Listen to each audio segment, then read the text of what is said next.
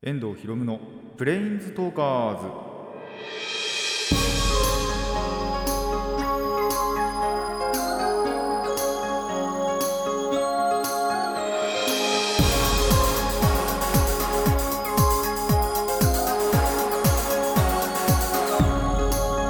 ラジオの前の皆さんこんにちは。遠藤博夢のブレインズトーカーズ。パーソナリティの遠藤博夢です。この番組はマジック・ザ・ギャザリングのプレインズウォーカーたちがさまざまな世界へ旅できるがごとくさまざまな話をしようという番組です。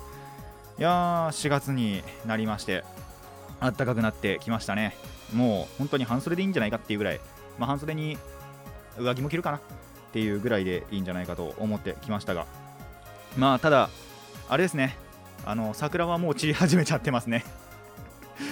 結構やっぱ3月中頃ぐらいいやそんなにあれではないかもう終わり頃ぐらいからねやっぱ咲き始めちゃって。でやっぱ入学式とか入社式とかその辺にはちょっと合わせられなかったのは残念なのかなとは思いますけども。まあそれにね負けじとあの新年度というものがやっぱり4月から始まりましたのであの皆さん頑張っていただきたいなと思います。人のこと言えねえな。僕も頑張んなきゃなっていう話なんですけど。いやでも本当なんか変えてこっかなっていうのは心の中にはあるんですけどね。どうしてもあの踏み出せないじゃないんですけども、あのー、なんか今のままでいいかなとも思っちゃう自分がいるんでねなかなか次のステージへ進めないわけですけども。まあでもそろそろやっぱなんか変えてえなっていうのはちょっと思い始めてきたんですよね。もう本当に転職するでも何でもいいんですけどいやつかまあうん。あの正直そろそろ違うことをしたい。あのー、これはこれでやっぱり続けたいんですけどねラジオはラジオで続けたいんですけども。あのバイトの方ねそっちはね、ちょっとそろそろ違うのやりてえなっていうのは思ってきたんですよね。なんで、今年変えれたらいいな、それもなんか目標の1個にしてみようかな。あのー、まあちょっとそれに関しても、あのー、他のね、ちょっと番組というかそういうところでも、あのー、アドバイスじゃないですけども、あのメールとか送ってないんで、ただ他の人に送られてるアドバイスを聞いて、あそれでも別にいいんだなっていうのをやっぱり、あの聞いてきてるので、そういったところでなんか変えていけたらいいなとはやっぱり思いますね。あえてその言葉そのものはやっぱあのパクリになっちゃうんで言わないんですけども受け売りになっちゃうんでねなんですけどちょっとその言葉を糧にしてというか僕もなんか変えたりできたらいいなと思います。まあ、皆さんの方はねあの新しく始まったばっかっていう人もいると思いますしまあもちろんそうじゃなくあのまた今年もね去年と去年度と言えばいいのかな去年度と変わらずあの同じ仕事を続けるという方もいると思いますけどもやっぱり新年度がね始まったということなんでその新しい職の方も、えー、頑張っていただけたらなと思います。それではラジオ始めていきましょう。遠藤ひろむのプレインズトーカーズ。今回もレッツプレインズトーク遠藤ひろむの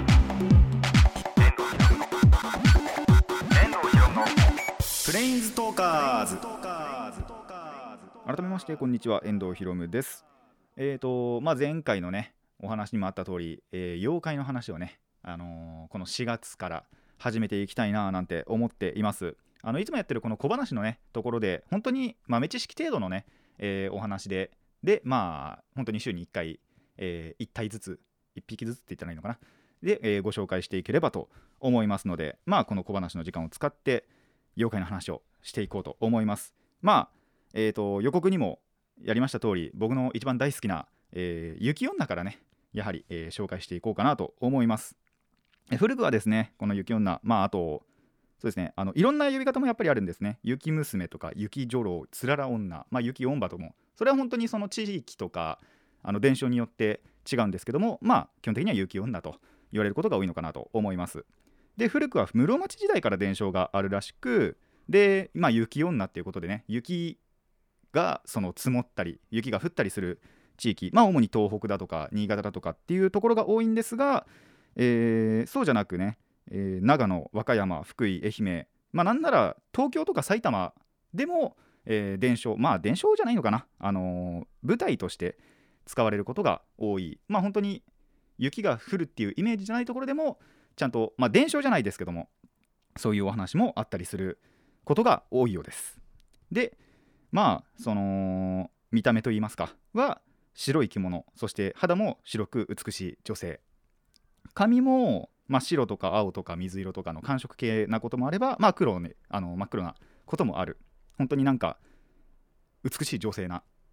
感じの、えー見た目をしていて。ただあのーやっぱねその男の人に冷たい息を吹きかけたりしてそれで投資させるとかあと伝承によっては男の性を吸い尽くして殺すっていうこともあるようですね。でそんな感じでその伝承とかではですね悲惨な終わり方がその物語によってはほとんどなんですがあのまあ人側が死ぬかね雪女が消えてしまうかあのそう雪女側が消えちゃうっていうあの鶴の恩返しとかあるじゃないですか。あれと似たような終わり方も伝承によってはあると。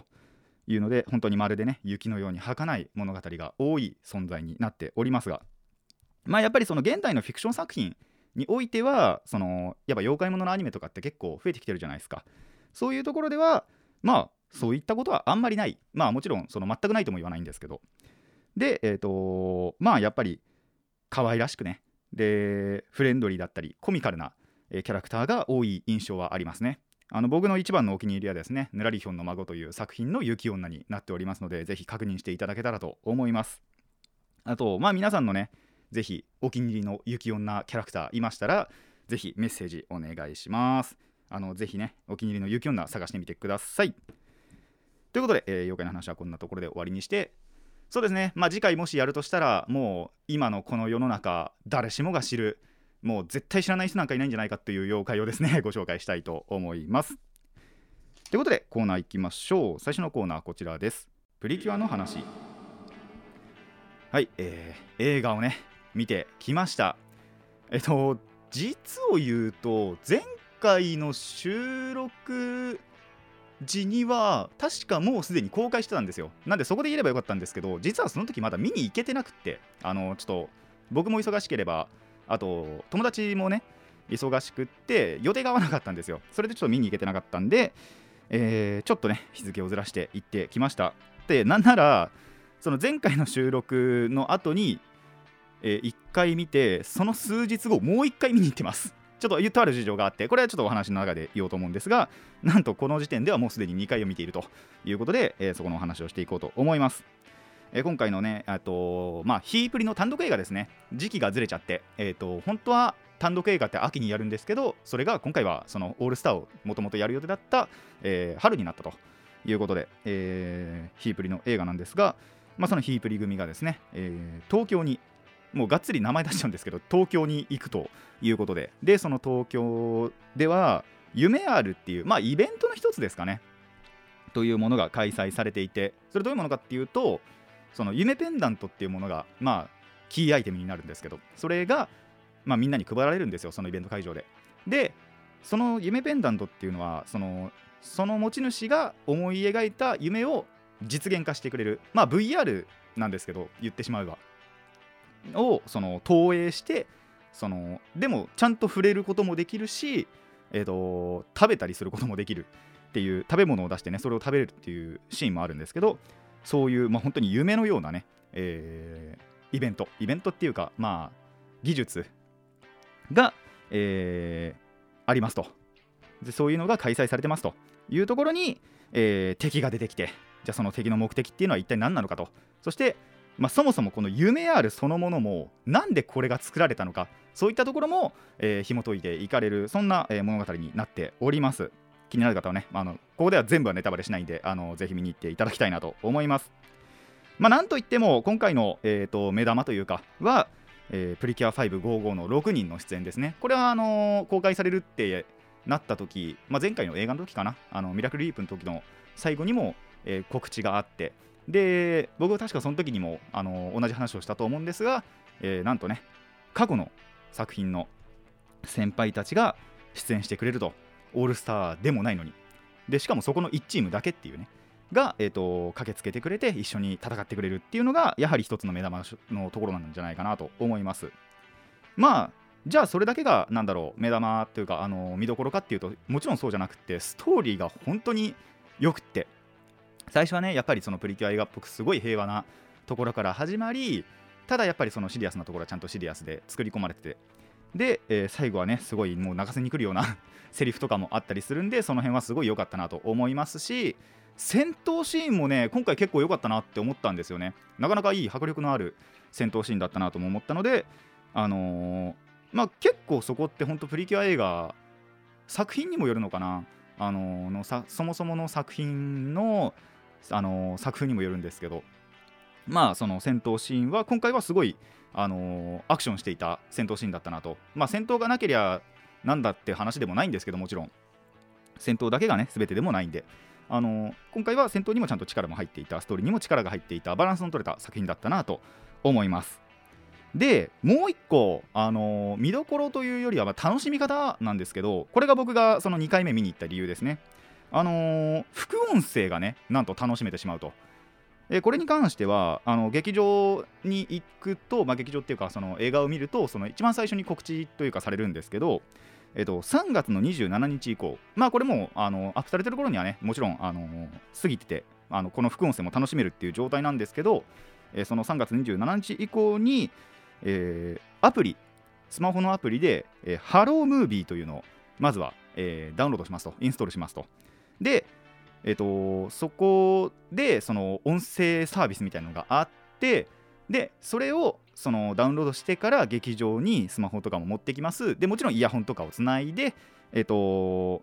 音声を認識してで、えーと、そこで副音声が始まると。でこの副音声では、えーと、555の視点。あのもちろんそのやっぱヒーリングとプリキュアの今回の視点なので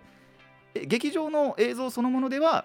ヒープリが視点で物語って動いていくわけですけどじゃあその裏で555は何をしてたのかそういうところがなんと副音声で知れてしまうと。あのコメンタリーみたいなのじゃなく本当にそのキャラクターがなんだろう朗読じゃないですけどあの、その裏側でこんなことをしてましたよっていうのを、あの、やってくれてる。そんな副音声も、えー、楽しめちゃうと。これはこのプリキュア映画の中では本当に初の試みなので、えやってみてというか聞いてみていただきたいなと思います。あの2回目以降でやっぱやるとより楽しめるというのがあの映画でも言われているのでぜひね2回見に行ってみてください。で、えー、プラスですね今回その本当に短い短編なんですけどもあのトロピカルージュプリキュアの方の映画も本当に5分ぐらいのやつがあって、あのー、ヒープリのみんなと踊るっていう部分があるのでそこも、えー、注目して見ていただけたらと思います。そんな感じでね結構本当にいい映画で2回とも普通に見れちゃった映画なんで、えー、興味のある方はぜひ見に行ってみてください。以上プリキュアの話でした。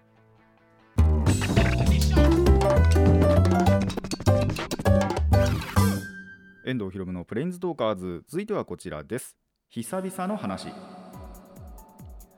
最近ですねあの久々にこれをやったっていうものがあったのでそこの話をしていこうと思います。なんとえー、半年ぶりでしたね。あの日付を確認してみたら本当に半年ぶりぐらいだったんですけど、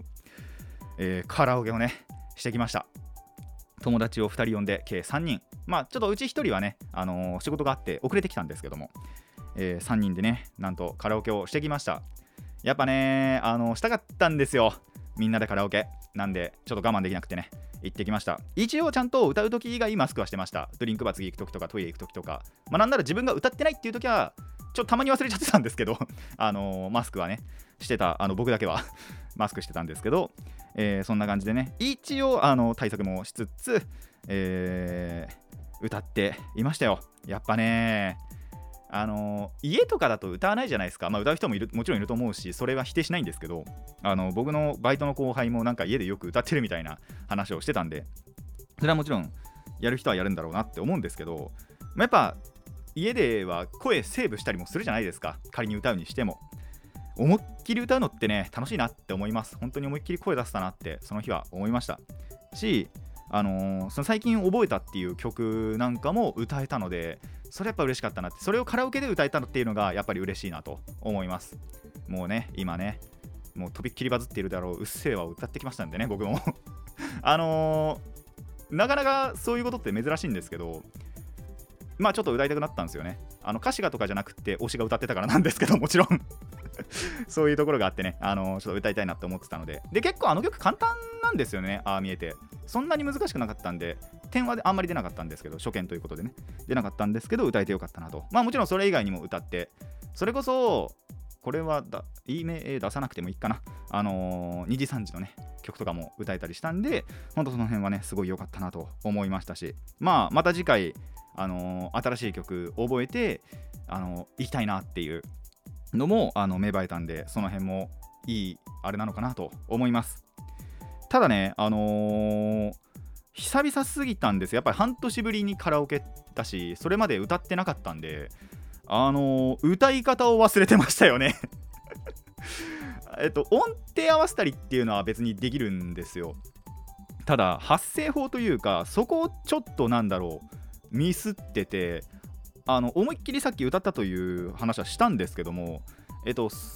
なんだろうな。もちろん自分の中では思いっきり歌ってはいるんですよ。ただあれ？これいつものカラオケの感覚じゃねえなっていうのはもちろん感じ取ってたんです。それがねあの惜しいところだったかなと思います。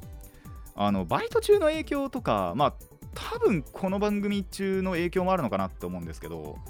あのちょっと多分バイト中なんか特にそうでいつもより声低く出してるんですよね。あのよく言えばその下のなんだろう自分のその底の方から出してる。その声が結構その地声じゃないですけどその地声よりも多分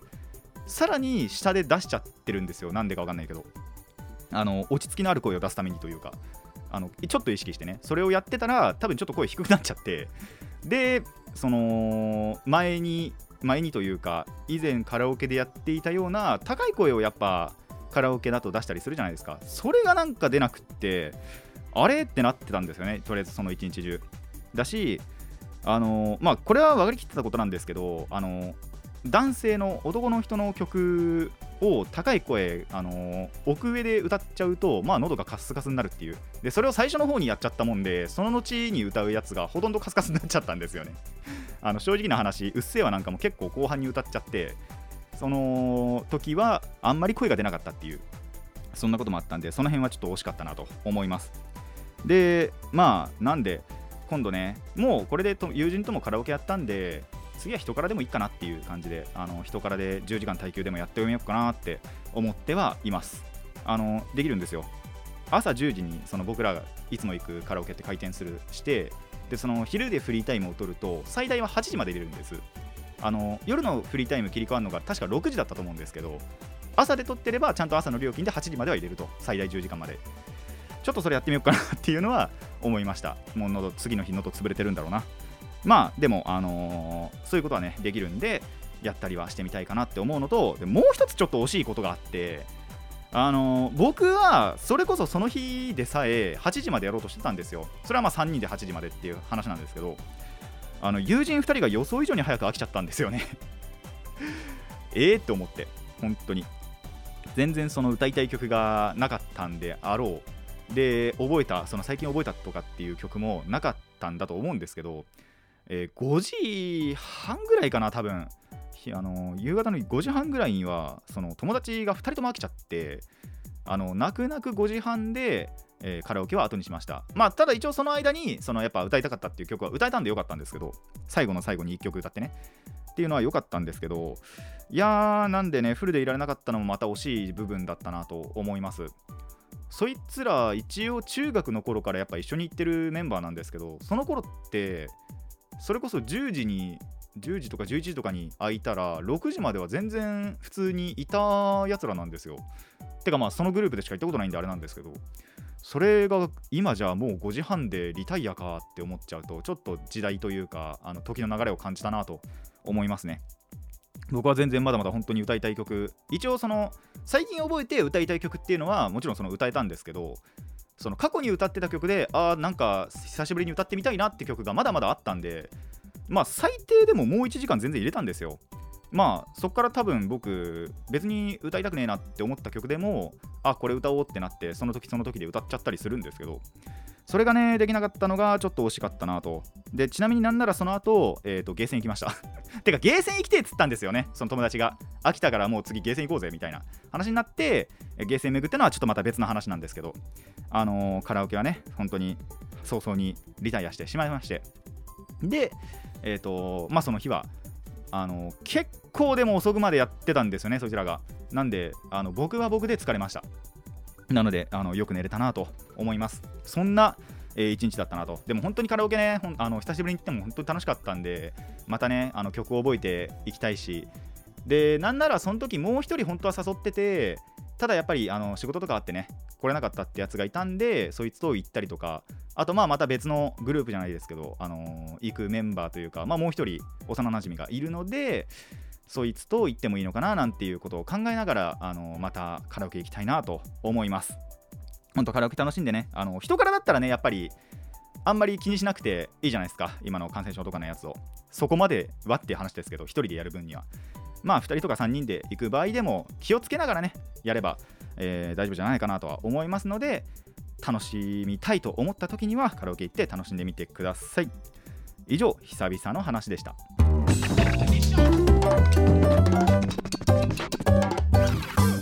遠藤ひろむのプレインズトーカーズ。続いてはこちらです。久々の話パート2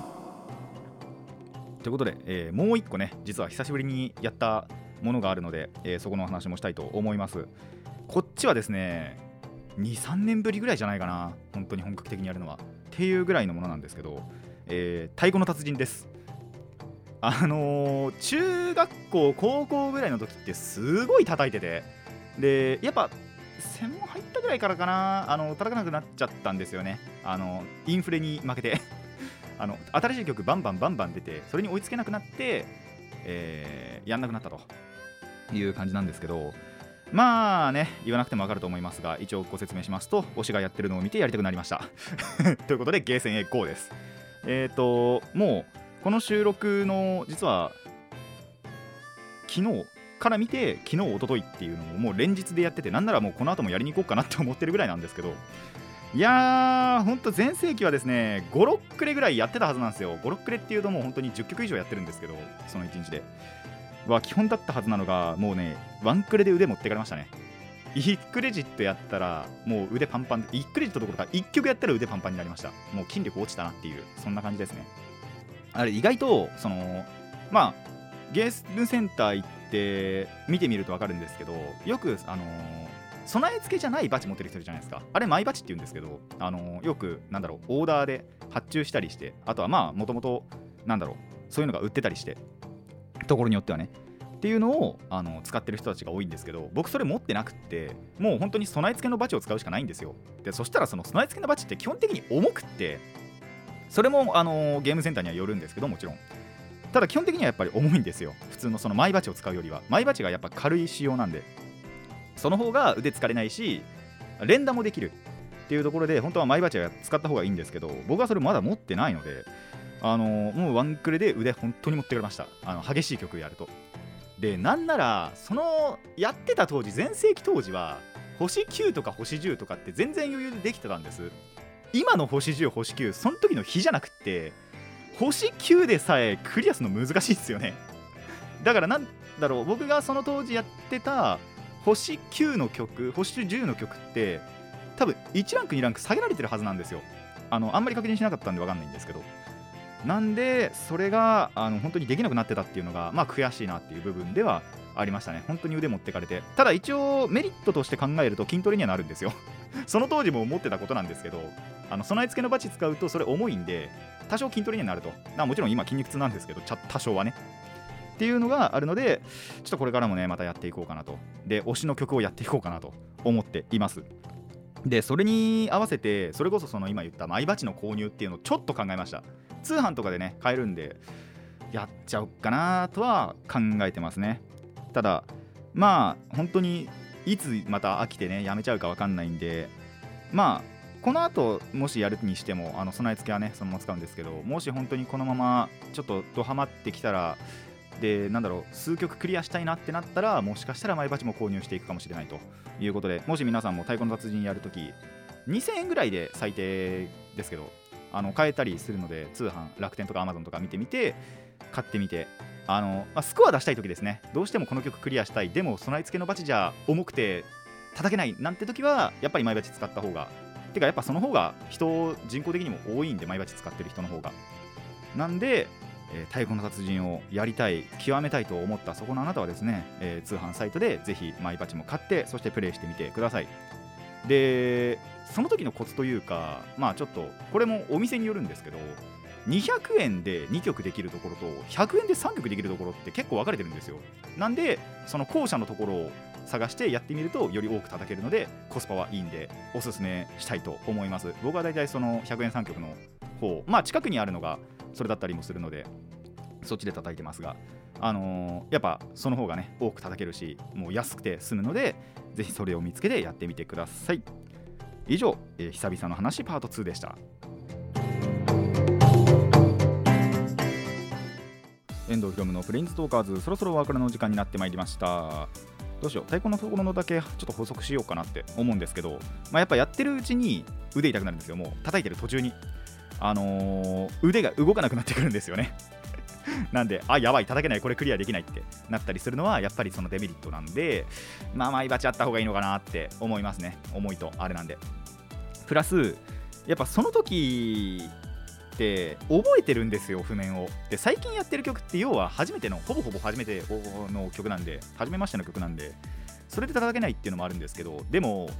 反射神経ちょっとあると、あの見たのをそのままあの頭で処理してそれを腕に伝えてその風に叩くっていうのができないこともないんです。たまに本当に腕が勝手に動いて叩あの叩いてくれたことがあったんですよ。あの、まあ、つい最近の話ですけどそれは。それもできなくなっちゃっててあの変な叩き方になっちゃうんですよね。でなんだろう思考は追いついてるのに反射が追いつかない。あの体の方が追いつかないっていうことが多いのでそれももしね改善、まあ、しようとは思ってないですけど別に。ここに全力を出そうとは思ってないんであれですけど。ただあのー叩くためにはねあの高スコアを出すためには最低でもその推しの曲1曲だけでもフルコンボしようかなとは思ってるんでちょっとその辺はねあの頑張っていこうかなと思ってはいます。そのためにはまずマイバチ買わなきゃいけないんですけど。まあ買おうかなって悩んでますね。なんでまあでももし皆さん、あのー本当にね手ごたち楽しいなって思ったらマイバチ買ってやってみてください。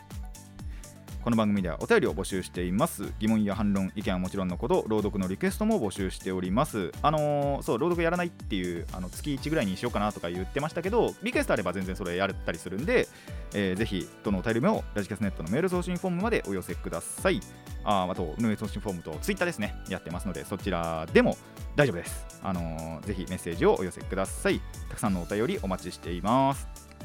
それでは今回ここまでといたしましょう。遠藤ひろむのプレインズトーカーズ。ここまでのお相手は遠藤ひろむでした。また次回もレッツプレインズトーク